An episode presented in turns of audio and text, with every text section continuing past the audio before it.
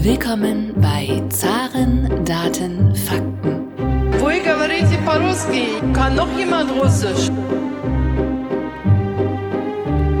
Говорит Москва. Russland ist ein Rätsel innerhalb eines Geheimnisses, umgeben von einem Mysterium.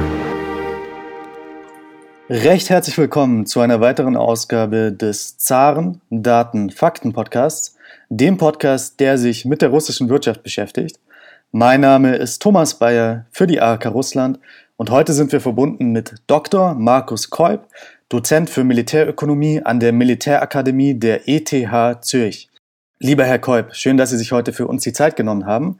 Sie sind ein äh, vielgefragter Mann zurzeit, deswegen freut es uns umso mehr, dass Sie sich auch Zeit für den Zaren Daten Fakten Podcast nehmen. Zu Beginn dieses Gesprächs als erste Frage, vielleicht können Sie uns einmal erklären, was ist denn überhaupt ein Militärökonom und wie kam denn auch Ihr Interesse an Russland zustande?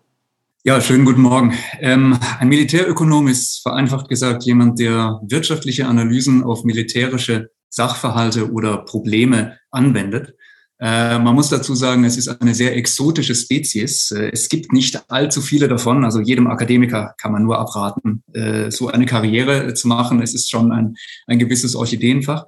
Ähm, aber Scherz beiseite, es, es ist natürlich schon so, dass äh, viele Menschen jetzt gemerkt haben, dass ich existiere, einfach weil dieser Krieg nicht nur ein, äh, ein konventioneller Krieg ist, sondern eben viele Implikationen hat äh, für äh, die Themen Versorgungssicherheit, für kritische Infrastrukturen, für Energiesicherheit. Und das sind nun mal die Themen, äh, mit denen ich mich befasse. Also ich bin ähm, sehr stark technisch-logistisch aufgestellt in meiner Herangehensweise. Äh, das heißt, ich sehe diesen Krieg nicht nur von der militärischen Seite, sondern eben auch von den wirtschaftlichen Implikationen her. Und wie kam Ihr Interesse an Russland äh, zustande generell? Äh, das kam eigentlich über die Arktis. Ähm, ich habe im Jahr 2012 ein Buch gemacht äh, über die Nordostpassage. Äh, das heißt The Northern Sea Route bei Springer Nature. Und ähm, ich habe mich damals äh, systematisch mit der Frage befasst, kann das jemals äh, eine vielleicht regionale Alternative zum Suezkanal werden? Weil damals gab es starke äh, Bestrebungen, äh, noch unter Medvedev und dann auch unter Putin, der ja dann wieder Präsident wurde, ähm, diesen Seeweg äh, auszubauen. Und ähm, da habe ich mich also sehr interessiert, nicht nur für den Seeweg, sondern auch für die, äh, für die russische Nordflotte, bin so zur Aufstellung der Streitkräfte gekommen ja, und sitze seither, ähm, soll ich sagen, auf dem Russland-Desk. Und äh, dann kam natürlich 2014 äh, der Kriegsausbruch. Ja, und, äh, und seither befasse ich mich mit diesem Thema. Also es sind jetzt äh, über zehn Jahre bald. Ja. Als wir vor ein paar Monaten die ersten Episoden aufgenommen haben zu den Auswirkungen der Sanktionen, da sind wir auch hier im Podcast davon ausgegangen, dass das russische BIP 2022 um circa 10, 15, vielleicht sogar mehr Prozent ähm, einbrechen könnte. Und wir sind von einer sehr hohen Inflation ausgegangen. Jetzt die neuesten Prognosen, beispielsweise von JP Morgan, gehen für 2022 von einem Einbruch von nur 3,5 Prozent aus. Die äußerst konservative russische Zentralbank geht von einem Einbruch von 4 bis 6 Prozent des BIP 2022 aus und einer Inflation von 12 bis 15 Prozent, welche ja geringer ist als in einigen äh, Staaten der Europäischen Union. Warum hat sich denn hier diese, diese Erwartungshaltung an die Sanktionen so verändert? Naja, Prognosen sind immer schwierig, äh, sobald sie die Zukunft betreffen. Nicht? Das, und die Wahrheit liegt wie so häufig äh, irgendwo in der Mitte. Hm, aber ich, ich frage mich, wie JP Morgan dann auf diese Schätzung kommt, weil äh, nach allen Daten, die ich bisher studiert habe, ähm, ist der rezessive Effekt bis jetzt bei ungefähr minus sieben Prozent. Das heißt also, wir haben ja noch etwas mehr als vier Monate übrig in diesem Geschäftsjahr. Und das heißt, meiner Ansicht nach werden wir so zwischen 10 und 15 Prozent Verlust an BIP äh, landen bei Russland. Was die Inflation angeht, denke ich, da sind wir schon näher dran an so dem Zielkorridor äh, ebenfalls äh, 15 bis 20 Prozent. Die russische Zentralbank war natürlich äh, sehr kreativ und sehr kompetent. Äh, Frau Nabulina ist eine hervorragende Technokratin und äh, hat sowohl äh, was die Zinspolitik angeht, als auch die Kapitalverkehrskontrollen äh, nicht nur dafür gesorgt, dass der Außenwert des Rubel relativ äh, stabil geblieben ist nach dem großen Einbruch im März, ähm, sondern sie hat eben auch eine großflächige Kapitalflucht äh, untersagen können. Und äh, diese künstliche Stärke des Rubel wirkt natürlich inflationsdämpfend zu einem gewissen Anteil. Ähm, auf der anderen Seite muss man natürlich sagen, dass die russische Geldpolitik, die Sie im Moment sehen, äh, sich sehr stark der sowjetischen annähert. Das heißt also eine Währung, die im Prinzip äh, nicht mehr frei gehandelt werden kann, die also auch nicht mehr dem freien Urteil des Devisenmarkts unterliegt, sondern die im Wesentlichen politisch determiniert wird. Das heißt also, ähm, die russische Inflation ist nicht mehr das gleiche äh, von der Aussagekraft wie zum Beispiel die Inflationsrate in einer freien Ökonomie, wo die Währung frei handelbar ist und wo der Devisenmarkt die Wirtschaftspolitik des Landes beurteilt. Das muss man natürlich auch sehen, ähm, dass, dass es eben äh, hier über, dass wir über Russland sprechen und äh, dass wir nicht unbedingt mit unseren westlichen sauberen Maßstäben an solche Daten herangehen können, sondern uns immer fragen müssen, inwiefern sind diese Daten politisch verfälscht oder politisch gewünscht. Das sieht man auch zum Beispiel bei Rostat. Ähm, Sie müssen also schon sehr genau hinschauen und sich fragen, was die da publizieren. Ist das jetzt wirklich so? Also kommt das an die Wahrheit einigermaßen heran? Oder sind das jetzt politische Einflussnahmen äh, und, und äh, sozusagen Creative Accounting, äh, wo der Staat vorgibt, wie zu berichten ist? Dessen muss man sich immer, ähm, immer gewiss sein und das macht es natürlich sehr schwierig, äh, verlässliche Daten zu prognostizieren. Ich sage in dem Zusammenhang immer, man soll nicht so sehr, äh, wenn man Russland anschaut, auf Prognosen setzen, sondern man soll mh, mm, ja schauen, was in der Realwirtschaft tatsächlich passiert. Also zum Beispiel in der produzierenden Industrie, äh, bei der Kreditvergabe an Privathaushalte und so weiter. Erschwert wird es natürlich auch, dass wir in Russland äh, keine freie Presse mehr haben. Also der, der Kommersant, würde ich sagen, berichtet noch einigermaßen äh, zuverlässig, ähm, aber alles andere kann man eigentlich nicht mehr lesen, beziehungsweise ist sowas wie Novaya Gazeta zum Beispiel, ist, ist staatlich so mundtot gemacht worden, dass es eben keine unabhängigen Informationen mehr gibt. Jetzt spürt man ja die Sanktionen auch im alltäglichen Leben in Russland durchaus. Beispielsweise Apple Pay kann man nicht mehr benutzen. Ähm, manche Produkte haben sich auch klar verteuert durch die Inflation. Andere Produkte haben sich ironischerweise sind günstiger geworden, wie beispielsweise iPhones. Äh, die sind günstiger geworden als vor dem äh, Februar 2022. Äh, wann wird man denn die Sanktionen in Russland richtig spüren? Man hört immer wieder jetzt im Herbst, jetzt im Winter ähm, wird es nochmal ganz anders werden? Äh, stimmen Sie auch dieser Aussage zu, dass quasi die richtigen Effekte der Sanktionen erst im Herbst und Winter spürbar werden? Also ich würde sagen, spürbar sind die Sanktionen jetzt schon, auf jeden Fall, auch für die Zivilbevölkerung. Ich meine, gehen Sie mal in einen beliebigen Supermarkt äh, bei sich in Moskau und schauen Sie, was mit den Lebensmittelpreisen passiert ist äh, seit Februar. Also das spürt die Bevölkerung schon. Es hat vielleicht, ähm, würde ich sagen, im vor allem im ländlichen Russland noch nicht so sehr eine Auswirkung, weil viele dort Selbstversorger sind. Also wenn sie, wenn sie eine Datscha haben äh, und, und im Wesentlichen ihre Nahrungsmittel selber anbauen, äh, ich werde jetzt etwas polemisch, ähm, dann, dann spüren sie das halt nicht so. Ähm, aber sie merken das durchaus. Also äh, zum Beispiel die, die Kreditvergabe von Banken an private Kreditnehmer, die ist im Moment stark zurückgegangen. Ähm, es gibt keinerlei Angebote westlicher Automarken mehr ähm, das, was, was früher Auto war, äh, Renault war, ähm, wird jetzt, äh, wie soll ich sagen, man, also man versucht wieder so eine, eine Produktion aufzubauen, allerdings auf sehr niedrigem technologischen Niveau. Die Autos äh, haben kein ABS mehr, äh, teilweise nicht mal mehr Airbag, weil man die Komponenten nicht mehr bekommt. Also ich denke, man, man merkt das schon.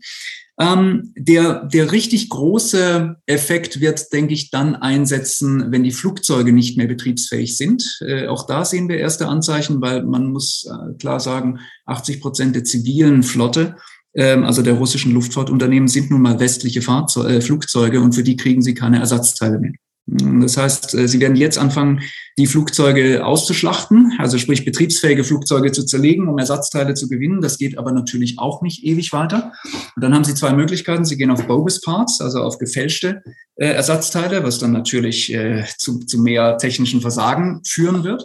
Ähm, oder sie legen die Flotte allmählich äh, still. Und das ist an einem Land wie Russland äh, mit seinen enormen Entfernungen natürlich ein Problem, äh, weil dann auch die innerrussische Koordination äh, der Wirtschaft schwieriger wird. Das wäre mal das eine. Und das andere, was wir uns auch anschauen sollten, denke ich, sind die russischen äh, Monogoroda. Also ich denke jetzt an sowas wie Toljatti zum Beispiel oder die ganze Industriegegend ähm, in der Gegend äh, von, sagen wir mal, von Samara zum Beispiel, äh, wo, wo es viele dieser Einrichtungen gibt, also wo man sagen kann, die, es ist eigentlich keine Stadt, sondern es ist ein riesiger Industriebetrieb mit Häusern für die Arbeiter drumherum. Ähm, was machen diese Städte, wo äh, das gesamte Arbeitsangebot nur abhängt von einem Betrieb, wenn dieser Betrieb nicht mehr die nötigen äh, Mittel und Materialien bekommt, die er für die Produktion braucht? Und ähm, wir sehen das stellenweise schon äh, bei der Arbeitslosigkeit in Russland. Es, es wird im Moment noch etwas dadurch verschleiert, dass als erstes die Gastarbeiter aus den eurasischen äh, Republiken herausgeworfen äh, werden, also Kirgisen, Usbeken und so weiter, ähm, die in Russland arbeiten. Die werden natürlich als Erste entlassen. Aber Sie sehen auch bei der russischen Bevölkerung äh, die Arbeitslosigkeit langsam ansteigen. Ähm, also ich denke, die, die, Anzeichen sind da, aber die Bevölkerung merkt es noch nicht so großflächig. Und ich würde sagen, ja, jetzt im Herbst, Winter wird dann vielleicht dieser Übergang kommen, ähm, auch zu einer, zu einer größeren ähm, Wirksamkeit der Sanktionen äh, in der Zivilbevölkerung. Es ist interessant, dass Sie gerade die Gastarbeiter aus Usbekistan, aus, Kirgisis, äh, aus Kirgisien etc. angesprochen haben. Also äh, soweit ich es weiß, ist dieses Quartal das Quartal, an dem am meisten Gastarbeiter aus diesen Ländern gekommen sind, einfach weil der Rubel so stark geworden ist. Seit 2017 das beste Quartal für diese ausländischen Gastarbeiter. Und auch bei den, bei den Automarken, da haben Sie vollkommen recht, der russische Automarkt ist, glaube ich, um 75 Prozent schon eingebrochen. Und insbesondere, wie Sie gesagt haben, die westlichen Automarken sind äh, quasi zu, teilweise zu 99 Prozent eingebrochen. Es verlagert sich zu den chinesischen Anbietern wie Haval, wie Geely. Beispielsweise viele Carsharing-Anbieter äh, steigen um auf diese Flotten von Autos. Jetzt gibt es ja gegen Russland nicht erst äh, seit diesem Jahr Sanktionen, sondern äh, seit 2014 ähm, gibt es ja Sanktionen gegen Russland. Und was war denn das Ziel der damaligen Sanktionen? Ja, es, es ist natürlich eine völlige äh, andere Größenordnung, über die wir sprechen, wenn wir die Sanktionen 2022 vergleichen mit denen von 2014. Ähm, die Sanktionen von 2014 waren äh, im Wesentlichen von den USA getragen, aber auch fast ausschließlich von den USA. Ähm, es, es, war, sie wurden im Wesentlichen umgesetzt durch zwei Executive Orders äh, damals von der Obama-Administration. Ähm, und die zielten vor allem darauf, einzelne Personen äh, zu sanktionieren und äh, natürlich auch die russische Rüstungsindustrie. Also sprich alles, ähm, was sie was sie heute so an großen Namen in der russischen Rüstungsindustrie haben, äh, Joint Shipbuilding, äh, Almazatei, Uralvagonzavod und so weiter, die sind schon alle sanktioniert seit 2014.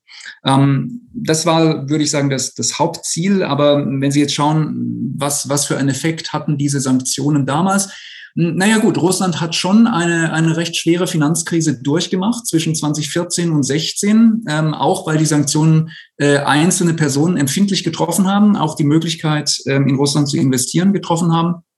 Aber trotzdem hat es Russland recht gut geschafft, äh, diese Krise zu überwinden und ist ab 2016 eigentlich wieder auf einen Wachstumspfad zurückgekommen. Also sprich da, äh, vielleicht kommt von da so diese Ansicht, äh, dass man sagt, ja, Sanktionen bringen nichts oder die wirken sowieso nicht. Ähm, aber wenn wir das vergleichen mit der heutigen äh, Intensität, dann ist es eben nicht nur von den USA getragen, es ist vom gesamten westeuropäischen Block getragen, inklusive der Schweiz übrigens. Und es wird vor allem auch von Asien mitgetragen. Und das ist ein Aspekt, den man häufig übersieht. Taiwan trägt die Sanktionen mit, Japan trägt sie mit und vor allem Südkorea. Und äh, Südkorea war 2014 nämlich eine Nation, die explizit gesagt hat, äh, nein, wir tragen diese Sanktionen nicht mit. Im Gegenteil, wir machen weiterhin Geschäft mit Russland. Und Südkorea war damals eine der Nationen, ähm, über die immer noch ausländische Investitionen oder Außenhandel abgewickelt werden konnte. Äh, diese Türchen sind mittlerweile alle verschlossen. Also das ist äh, wirklich eine völlig andere Größenordnung. Ich kann den äh, Zuhörern auch empfehlen, es gibt eine gute Seite namens korrektiv.org, also korrektiv mit zweimal C. Ähm, da können Sie die Sanktionen sich angucken, quantitativ und auch gegen wen sie verhängt worden sind. Und da brauchen Sie nur mal die Größenordnung vergleichen. 2014 versus 22. Das gibt Ihnen eine Idee, über, über welche Größenordnung wir heute reden. Das ist also wirklich äh, noch nie in der Wirtschaftsgeschichte da gewesen, äh, dass, dass so etwas passiert. Sie haben gerade schon angesprochen, dass die jetzigen Sanktionen gegen so ein weltweit vernetztes Land und so ein großes Land wie Russland äh, in der Geschichte noch nie da gewesen sind. Aber sind nicht die besten Sanktionen eigentlich die, die man androht, aber die man gar nicht umsetzen muss? Also wo man quasi dann Verhandlungsmasse hat, dass man sagt, wenn das passiert, dann werden diese Sanktionen der Hölle kommen. Aber wenn die Sanktionen dann einmal eingeführt werden, dann gibt es natürlich wirtschaftliche Schäden, aber die Wirtschaft passt sich in gewisser Weise an und man verliert diese Handlungsmasse, äh, diese Verhandlungsmasse, oder? Also sind nicht die besten Sanktionen, die man androht, wo man dann als Land nicht genau weiß, was kommt auf einen zu. Es gibt vier Uncertainty, Doubt. Ähm, man, man ist ja am Anfang davon ausgegangen, eventuell könnte die russische Wirtschaft um 30 Prozent einbrechen. Und wenn man dann die jetzigen Prognosen sieht, dann sieht man ja, die Realeinkommen sind um 6 Prozent schon gesunken etc. Aber die Wirtschaft funktioniert in der Hinsicht äh, weiter. Es gibt keinen Zusammenbruch des Landes. Und es ist nicht besser eigentlich bei Sanktionen, die anzukündigen. Aber wenn man dann einmal diese Eskalationsspirale durchgeht, äh, dann gibt es ja kein Zurück mehr, oder? Ja, da, da sprechen Sie so eine alte Glaubensfrage an. Äh, können Sanktionen der Kriegsverhinderung dienen, beziehungsweise kann ich durch Sanktionen ein Land dazu bringen, was ich will, äh, zu tun, was ich will, ohne ähm, dass es zu größeren Kosten oder sogar zu Blutvergießen äh, kommt? Ähm, dann treffen Sie aber eine sehr, sehr wichtige Annahme, nämlich, dass derjenige, der von den Sanktionen betroffen ist, wirtschaftlich und rational denkt. Das heißt also, dass er eine ganz äh, plausible und nüchterne Kosten-Nutzen-Analyse äh, macht und sagt, na ja, also ich bin jetzt Wladimir Putin und ich schaue mir mal an, was habe ich zu gewinnen, wenn ich friedlich bin. Ich habe ein wunderbares Energiegeschäft äh, mit dem Westen, ich habe eine recht stabile Wirtschaft, ähm, ich bin gut durch die Pandemie gekommen, ich habe sehr gute Wachstumsraten, ähm, ich kann meinen Außenhandel weiter ausbauen, ich kann das Energiegeschäft weiter ausbauen, ich müsste nur 20 Jahre so weitermachen und Russland wird äh, eine einzige blühende Landschaft.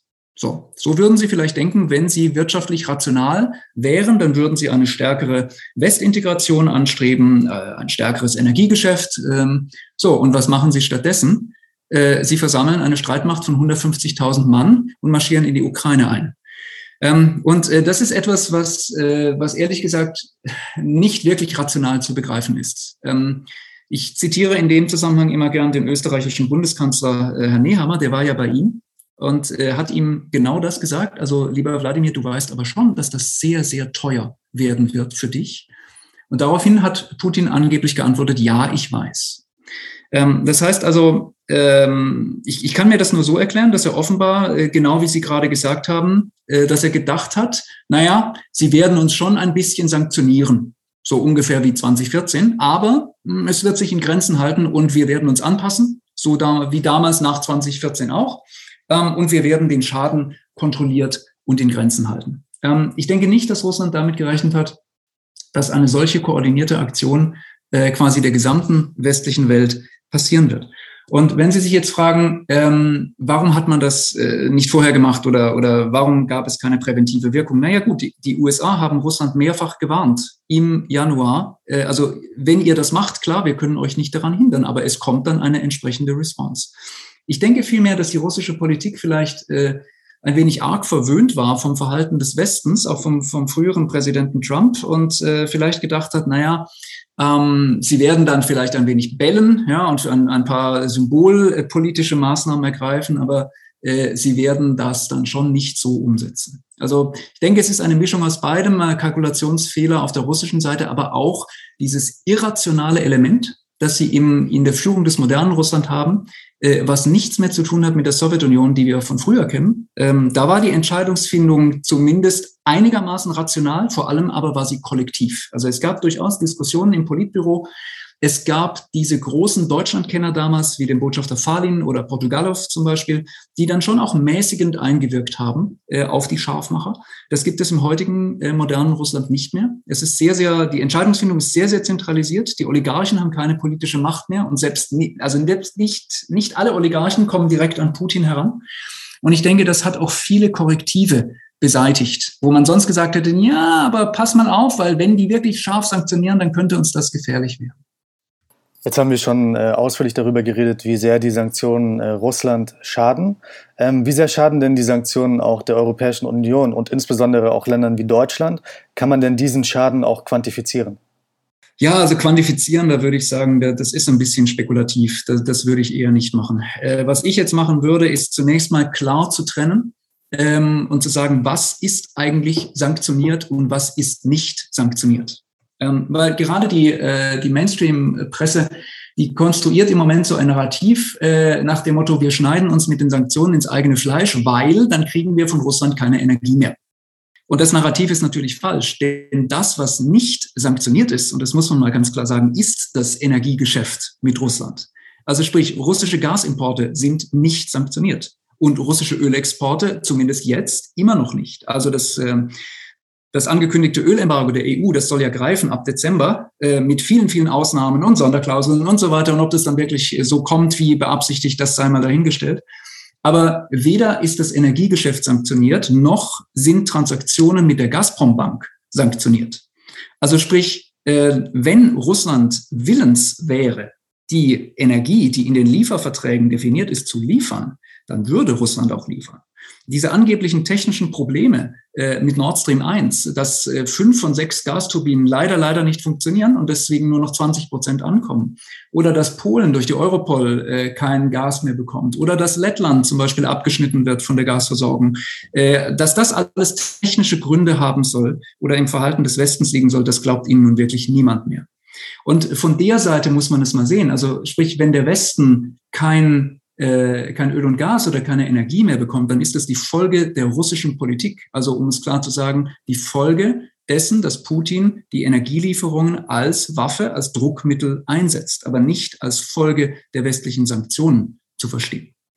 Wenn wir uns jetzt fragen, ähm, was bedeutet das aber für den Westen, dann ähm, ja, dann entnehmen wir der Presse natürlich auch äh, wie, wie immer äh, diese ganzen Horrorszenarien nach dem Motto: äh, deutsche Industrie geht kaputt, äh, Massenarbeitslosigkeit, äh, wir müssen hungern und frieren und so weiter. Und auch da möchte ich ein bisschen warnen.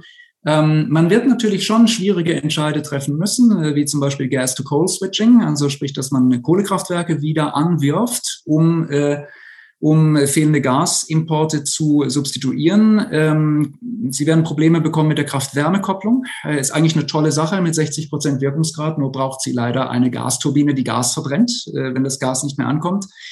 Ja, wo kommt das Stromangebot her? Ähm, man wird sicher äh, über die Frage der Atomkraftwerke äh, nochmal diskutieren müssen, ob man sie nicht doch fünf Jahre länger laufen lässt.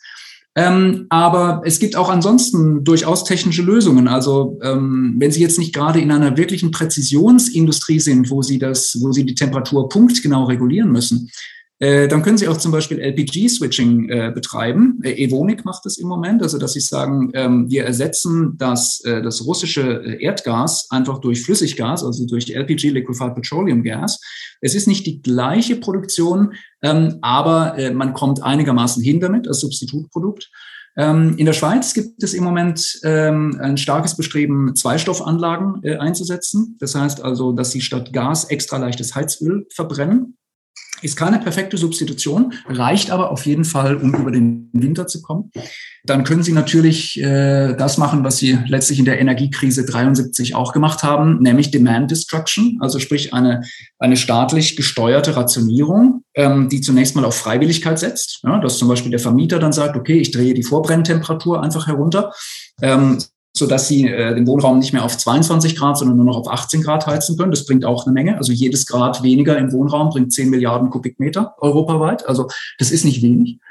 Und ich denke, ähm, man, man sollte da nicht so schwarz malen. Ähm, es, natürlich wird sich die europäische Energiewirtschaft und die produzierende Industrie umstellen müssen auf diese neuen Gegebenheiten. Und solange die Kapazitäten für verflüssigtes Erdgas, also äh, Liquefied Natural Gas, LNG, so knapp sind wie im Moment, ähm, so lange werden wir sicher jetzt in diesem Winter, vielleicht auch im nächsten, ähm, ja, klug schauen müssen, dass wir da durchkommen. Aber ich denke, sobald ab 2025, 26 die Kapazitäten dann anspringen werden und Europa äh, vollständig zu einer globalisierten Gasversorgung übergehen wird, da wird dann auch dieses Druckmittel äh, entfallen. Also ich denke, äh, man, man könnte es so vielleicht zusammenfassen, äh, Short-Term Pain, Long-Term Gain. Äh, ich habe früher immer schon gesagt, es ist keine gute Idee, sich als Nation einseitig und so stark an einen einzigen Lieferanten zu binden. Die Grundlage der Versorgungssicherheit ist Diversifikation und nicht Anbindung an einen einzigen dominanten Lieferanten. Die Lektion lernt Deutschland gerade sehr schmerzhaft. Aber man muss auch sagen, ähm, das ist ein, wenn Sie in Europa schauen, eine ganz, ganz äh, unterschiedliche Diskussionen. Spanien zum Beispiel bekommt sein Gas als verflüssigtes Erdgas vom Weltmarkt, hat sieben LNG-Terminals an seinen Seehäfen, hat überhaupt kein Problem damit. In Deutschland ist es ein Riesenproblem. Ähm, Sie müssen natürlich auch schauen, äh, die Speicherkapazitäten sind sehr unterschiedlich in den europäischen Ländern. Nehmen wir zum Beispiel Österreich. Hm, der österreichische Gasspeicher äh, ist ungefähr so groß wie der österreichische Jahresverbrauch. Das heißt, ähm, sobald Österreich einmal seinen Gasspeicher voll hat, könnte es im Prinzip ein ganzes Jahr lang nur seine Reserven verfeuern und ist nicht mehr angewiesen auf Importe. Äh, in Deutschland sieht es aber ganz anders aus, mit einem Verbrauch von ungefähr 1000 äh, Terawattstunden und einem maximalen Lager von 240 Terawattstunden. Das heißt, in Deutschland, wenn nichts mehr ankommt, dann sind spätestens im Januar ihre Lager leer. Und das ist natürlich eine völlig andere Lage, wo sie dann halt auch sehr schmerzhafte Eingriffe vielleicht durchsetzen müssen, ähm, von, der, äh, von der Politik, ja. Wenn ich es richtig verstanden habe, dann sagen Sie, es wird schmerzhaft, insbesondere für Länder wie Deutschland, aber wir können nicht genau sagen, wie schmerzhaft und Sie gehen auch davon aus, dass es im Endeffekt machbar ist. Ja, ich denke, es, es wird im Wesentlichen, also es, es klingt jetzt zynisch, aber es wird ein bisschen wie Lockdown äh, werden. Wir, wir erinnern uns alle noch aus der Pandemie, ähm, dass, man, dass man einfach sagen wird, also wir, wir, sind, ähm, wir sind nicht mehr in der Lage, ähm, den Normalbetrieb aufrechtzuerhalten. Das heißt, es wird sich sehr schnell die Rationierungsfrage stellen. Also sprich, wer wird als erstes abgeschaltet? Und das sind dann natürlich politische Fragen. Also was, was setzen Sie als erstes durch? Sagen Sie zum Beispiel der Bevölkerung von Berlin, die immer noch im Wesentlichen mit Gas heizt und kocht, äh, dass es jetzt nur noch 16 Grad in den Wohnräumen geben wird? Weil ich meine, gut, das sind halt alles Wählerstimmen. Oder sagen Sie der produzierenden Industrie, äh, es tut mir leid, äh, wir machen das jetzt, wie es eigentlich in der EU-Gesetzgebung vorgeschrieben ist, nämlich dass private Verbraucher bevorzugt sind. Und äh, deswegen schalten wir die Industrie ab. Gewisse deutsche Volkswirte haben ja da schon Modellrechnungen vorgelegt und gesagt, na, das wird dann nicht so schlimm, ne? es wird ein bisschen wie Lockdown, minus drei Prozent und da kommen wir schon durch. Ich wäre da etwas vorsichtig. Es wird sicher hässliche Diskussionen geben. Man wird nicht um die Frage herumkommen, also gerade in Deutschland, wer wird als erstes abgeschaltet? Äh, wir führen in der Schweiz hier im Moment ähnliche Diskussionen, was den Tourismus angeht. Also zum Beispiel angenommen, das kommt wirklich so, schalten wir dann die Skilifte ab? Weil Sie können sagen, ja, also Skiferien, das ist ja Luxus für Besserverdienende, oder? Jetzt kommen aber die, die Tourismusregionen und sagen, seid ihr verrückt? Ihr könnt doch nicht die Skilifte abstellen. Das ist ja wie damals in der Pandemie. Und ähm, in, in jedem Land werden solche Diskussionen geführt werden. Äh, sie sind in jedem Land anders, aber man, man wird irgendeine Form von Rationierungsregime einführen, äh, müssen. Äh, in 1973 waren es die autofreien Sonntage. Da kann man sagen, gut, das war natürlich Kindergarten äh, gegenüber heute, weil heute sind nicht nur die Volkswirtschaften viel größer, sondern natürlich auch viel vernetzter und, und auch viel energieabhängiger. Ähm, aber ich denke, es ist, es ist sicher eine Frage, die man ab September diskutieren wird. Im Moment sind die Leute noch so ein bisschen sorglos und genießen die Sommerferien. Ähm, aber ab September, wenn die Heizperioden wieder anfangen, äh, dann müssen wir uns diese Frage stellen. Und jetzt sage ich Ihnen noch was Zynisches. Ähm, der beste Freund, den Sie in der äh, Hinsicht haben können, ist eigentlich der Klimawandel. Also gerade in Deutschland sollten Sie hoffen, dass es einen warmen, milden Winter gibt, äh, so dass Sie, dass Sie diese Diskussionen zwar führen müssen, aber nicht so in einer Schärfe, wo Sie sagen, äh, jetzt wird es wirklich kalt und unangenehm. Hm. Also wir halten fest, wir, wir hoffen auf einen milden Winter 2023. Äh, jetzt hat Russland ja fünfte Generation Kampfflugzeuge. Russland hat mit Sputnik einen der Top-Covid-Impfstoffe entwickelt und ist weltweit führend bei der Nutzung ziviler Atomenergie mit Rosatom. Was Russland jedoch im Vergleich zu den USA und China fehlt, ist die breite industrielle Basis. Wir haben das auch gesehen bei den Covid-Impfstoffen. Beispielsweise China und die USA konnten Milliarden von Impfdosen äh, schnell produzieren. Russland musste das jedoch outsourcen, beispielsweise nach Südkorea etc. Ähm, ist jetzt diese aktuelle Situation äh, nicht auch eine Chance für Russland, diese industrielle Basis, wie sie damals ja auch in der Sowjetunion bestand, wieder aufzubauen in gewisser Weise? Ja, da würde ich mich fragen, wie das funktionieren soll.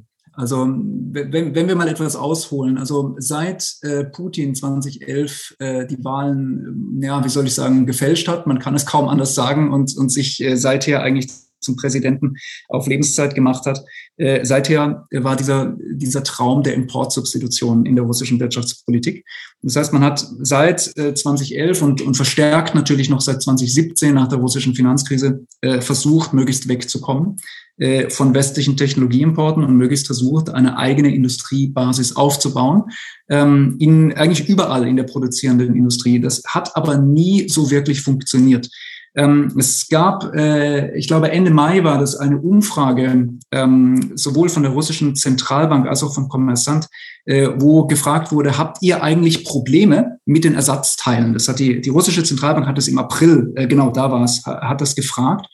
Und äh, da haben bis zu 50 Prozent äh, der Betriebe geantwortet, ja, wir haben große oder sogar sehr große Probleme, äh, unsere Produktion aufrechtzuerhalten.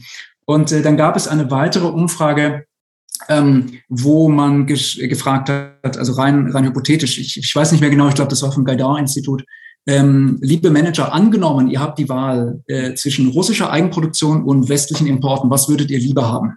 Antworten 60 Prozent, ja, also doch schon die westlichen Importe.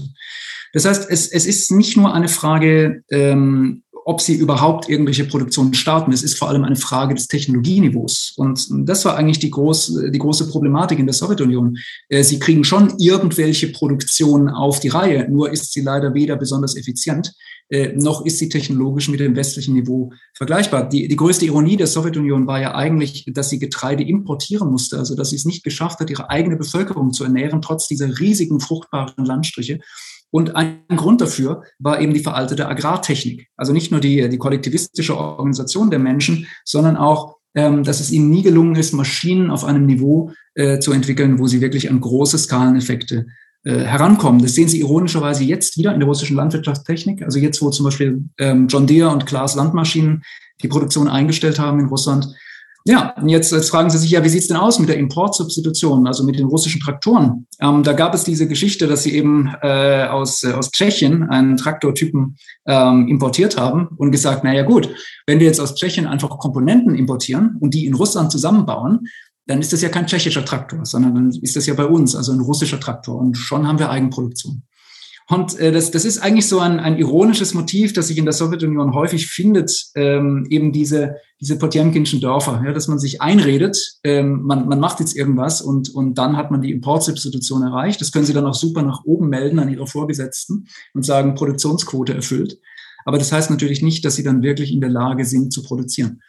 Wenn Sie jetzt fragen, mit der Vorgeschichte, wie bauen Sie eine eigene Industriebasis auf? Also wo, woher kommt das Kapital? Ähm, nach dem Krieg wird Russland zunächst mal wenig bis keinen Zugang haben zu Kapitalmärkten und es wird natürlich auch niemand mehr investieren. Also bleibt ihnen eigentlich nur der nationale Wohlfahrtsfonds. Das heißt, sie müssten es eigentlich wie in der Sowjetunion machen. Sie, sie nehmen das Geld, das sie jetzt da angesammelt haben, ähm, aus dem Öl- und Gasgeschäft seit, seit Februar und sagen, gut, jetzt machen wir irgendein nationales Wirtschaftsprogramm ähm, und versuchen wieder aufzubauen. Ähm, allerdings das in einem, in einem stagflationären Szenario, würde ich sagen, also mit, mit bestenfalls Nullwachstum ab 2023, gleichzeitig aber hoher Inflation. Gleichzeitig steigende Arbeitslosigkeit. Also wie, wie wollen Sie das machen? Das erscheint mir jetzt nicht gerade als gesunde Wirtschaftspolitik, äh, zumal wir es ja nicht mit einem freien Land zu tun haben, sondern mit einem Land, wo die Wirtschaftsstruktur nicht nur staatlich gelenkt wird, sondern vor allem funktioniert über die Umverteilung von politischen Renten. Das heißt also, entscheidend ist nicht, was das Volk benötigt, sondern entscheidend ist, wie man die Filetstücke der Wirtschaft so umverteilt, dass man sich die Oligarchen bei der Stange hält, beziehungsweise dass man seine politischen Gefolgsleute absichern kann, die einem die Herrschaft sichern. Ähm, das heißt, es gibt in diesem, in diesem System autokratisch zentralisierter Wirtschaftsführung natürlich Konflikte äh, zwischen dem, was die Volkswirtschaft eigentlich braucht und dem, was sie aus politischen Herrschaftsaspekten machen müssen. Und das ist eigentlich so ein, ein, äh, ein Grundwiderspruch der ganzen putinschen Wirtschaftspolitik. Ich kann mir nicht vorstellen, wie das nach dem Krieg dann passieren soll. Eine zentrale These der russischen Führung, welche seit Jahren wiederholt wird, ist ja, dass sich die Welt vom sogenannten unipolaren Moment, also nach dem Zusammenbruch der UdSSR, wieder hin zu einer Multipolarität entwickelt. Das heißt, dass alte Zivilisationen wie beispielsweise China und Indien nach Jahrhunderten wieder ihren Platz in der Weltgemeinschaft einnehmen. Äh, was halten Sie denn von dieser These? Anscheinend wird ja diese These in Russland geglaubt. Also deswegen geht man auch davon aus, dass eben diese westlichen Sanktionen nicht die Effekte haben werden und dass diese neuen äh, Player auf dem Weltmarkt quasi helfen können. Die Türkei beispielsweise exportiert dieses Jahr schon 50 Prozent mehr ähm, Produkte nach Russland. Und äh, man geht quasi in Russland davon aus, dass diese Multipolarität ihnen helfen kann. Wie sehen Sie diese Sache? Ja, ähm, ich würde sagen, das, das ist vielleicht die ideologisch verkleidete äh, Notwendigkeit, äh, die sich für Russland jetzt nämlich stellt. Weil Sie haben zwei Möglichkeiten. Entweder leben Sie mit den Sanktionen, das heißt also, Sie sehen, wie Ihre Wirtschaft eben zunehmend verfällt, oder Sie versuchen halt irgendwelche Kanäle zu organisieren, um diese Sanktionen zu umgehen. Und ähm, da bieten sich nun eben die Nationen an, die die Sanktionen nicht mittragen. Das heißt, wir müssen also schon ein bisschen Fingerpointing machen und sagen, wer könnte das denn sein? Das könnte sein zum Beispiel die Türkei. Ähm, es könnte aber auch Israel sein, es könnte Kasachstan sein und es könnte vor allem Indien sein. Indien ist ja im Moment der größte Abnehmer russischen Öls und freut sich sehr über den starken Urals-Discount. Ähm, man hat es, als der Krieg ausgebrochen ist, sehr stark von China erwartet. Es gab ja von Xi dann diese Propagandafloskel, äh, niemals endende äh, Freundschaft, ja, our friendship has no limits. Ähm, das, das hat sich deutlich abgekühlt. Äh, es sieht nicht so aus, als ob China jetzt der, der große Rettungsanker Russlands äh, werden wird. Was ich übrigens auch schon im, im März gesagt habe, man soll sich da bitte nicht so aus dem Fenster lehnen, weil nach chinesischer Auffassung, ich war selber Gastprofessor in China 2008, nach chinesischer Auffassung ist das 19. und 20. Jahrhundert eigentlich ein Betriebsunfall der Geschichte. Und was China macht, ist einfach zu sagen, naja, wir waren 2000 Jahre lang die führende Nation des Planeten und ab dem 21. Jahrhundert werden wir das wieder sein. Es gab da so eine kleine Fußnote von 200 Jahren, aber naja, da schwamm drüber, ne? das war nicht so wichtig. Ähm, also wenn Sie über Multipolarität sprechen, dann sollten Sie natürlich auch solche Perspektiven ähm, berücksichtigen. Das heißt, die Frage ist nicht, kann Russland irgendwas gestalten, sondern die Frage ist, was ist eigentlich die russische Verhandlungsposition? Und wenn Sie jetzt überlegen, dass Russland und die Türkei historisch gesehen eigentlich keine Freunde sind, sondern eher Feinde, sehr häufig Krieg gegeneinander geführt haben, sehr unterschiedliche Interessen haben, was das Schwarze Meer angeht und die Meerengen, dann würde ich sagen, ähm, die Türkei ist jemand, der sich sehr gut auf Balancepolitik versteht, der zwar russische Atomkraftwerke kauft, gleichzeitig aber auch die Ukraine beliefert mit Bayraktar-Drohnen, äh, der äh, Getreideabkommen aushandelt für den Transit durch das Schwarze Meer, gleichzeitig aber auch den Russen zu verstehen gibt, ihr dürft gerne hier als Touristen sein, aber für eure Oligarchen ist kein Platz. Also da wäre ich vorsichtig. Ähm, man muss immer noch klar sagen, Länder haben keine Freunde, Länder haben nur Interessen. Und äh, entsprechend werden sich diese Länder natürlich auch gegenüber Russland äh, verhalten. Natürlich gibt es so einige fanatische Spinner, wie zum Beispiel Nicaragua, die ihnen dann fanatische Treue schwören. Das mag schon sein. Nur ist das leider nicht wirklich äh, eine Option, um das gesamte westliche Volumen äh, zu ersetzen. Also das Geschäftsvolumen, das sie vor dem Krieg hatten. Ich habe ja vorhin gesagt, wenn Putin einfach nur 20 Jahre so weitergemacht hätte, er wäre als einer der populärsten Politiker in die russische Geschichte eingegangen. Übrigens auch im Westen. Hätte gesagt, ja, Putin, naja, gut, vielleicht jetzt nicht ganz lumpenreiner Demokrat, aber doch eigentlich gesunde Wirtschaftspolitik. So hätten viele über ihn geurteilt. Und äh, die Diskussion hat sich mittlerweile verschoben äh, zu dem Thema, na ja, wo auf der Welt gibt es eigentlich überhaupt noch Staaten, mit denen wir irgendwas organisieren können? Russland versucht das jetzt eben äh, über Indien oder auch über, über Kasachstan zum Beispiel, ähm, äh, ja, solche Importkanäle aufzumachen, wo man also sagt, wir machen das über Zwischenhandel. Zum Beispiel Italien darf nichts mehr direkt nach Russland liefern, aber Italien darf schon mit der Türkei Handel treiben. Und was dann mit den italienischen Gütern passiert, sobald die in der Türkei sind, das weiß Gott allein. Äh, genauso mit Kasachstan. Äh, Sie können zu Tokayev sagen, äh, lieber Tokayev, ähm, du machst jetzt besser, was ich will, weil sonst bist du die nächste Ukraine. Es gab ja schon so Töne aus Russland in, in dieser Hinsicht, ne? Äh, die Kasachen sollen nicht so frech werden. So, wenn ich jetzt Kasachstan wäre, da würde ich mir natürlich auch denken, hm, ist das langfristig ein gutes Geschäftsmodell?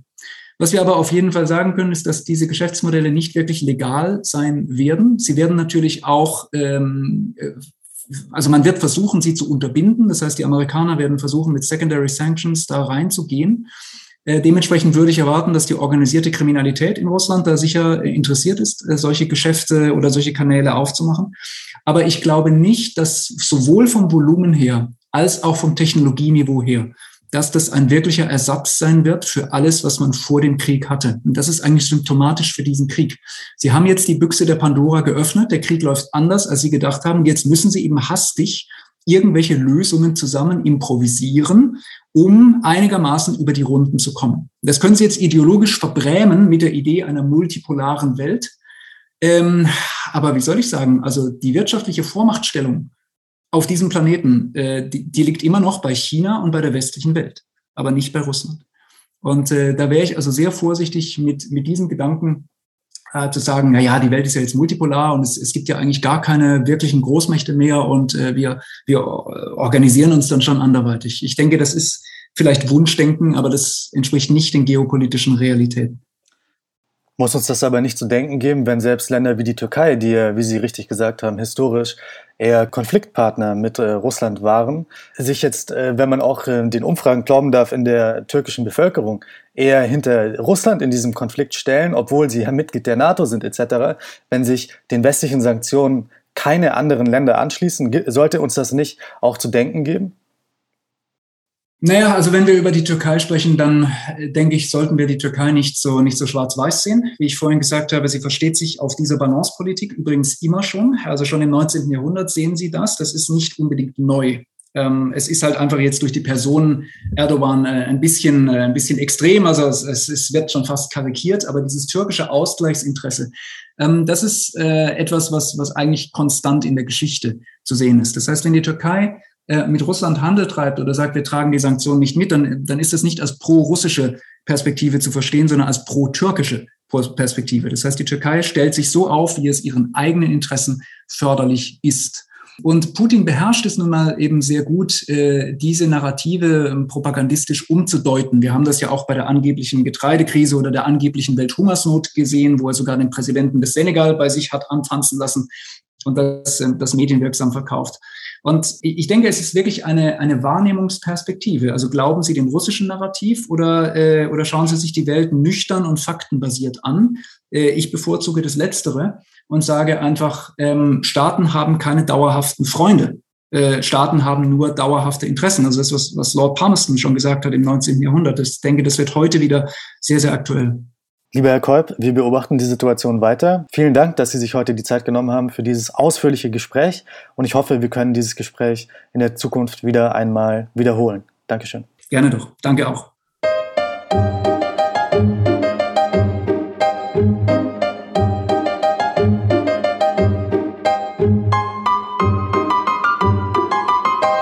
Podcast wurde präsentiert von der Deutsch-Russischen Auslandshandelskammer. Die Deutsch-Russische Auslandshandelskammer ist mit 1000 Mitgliedern der größte ausländische Wirtschaftsverband in Russland.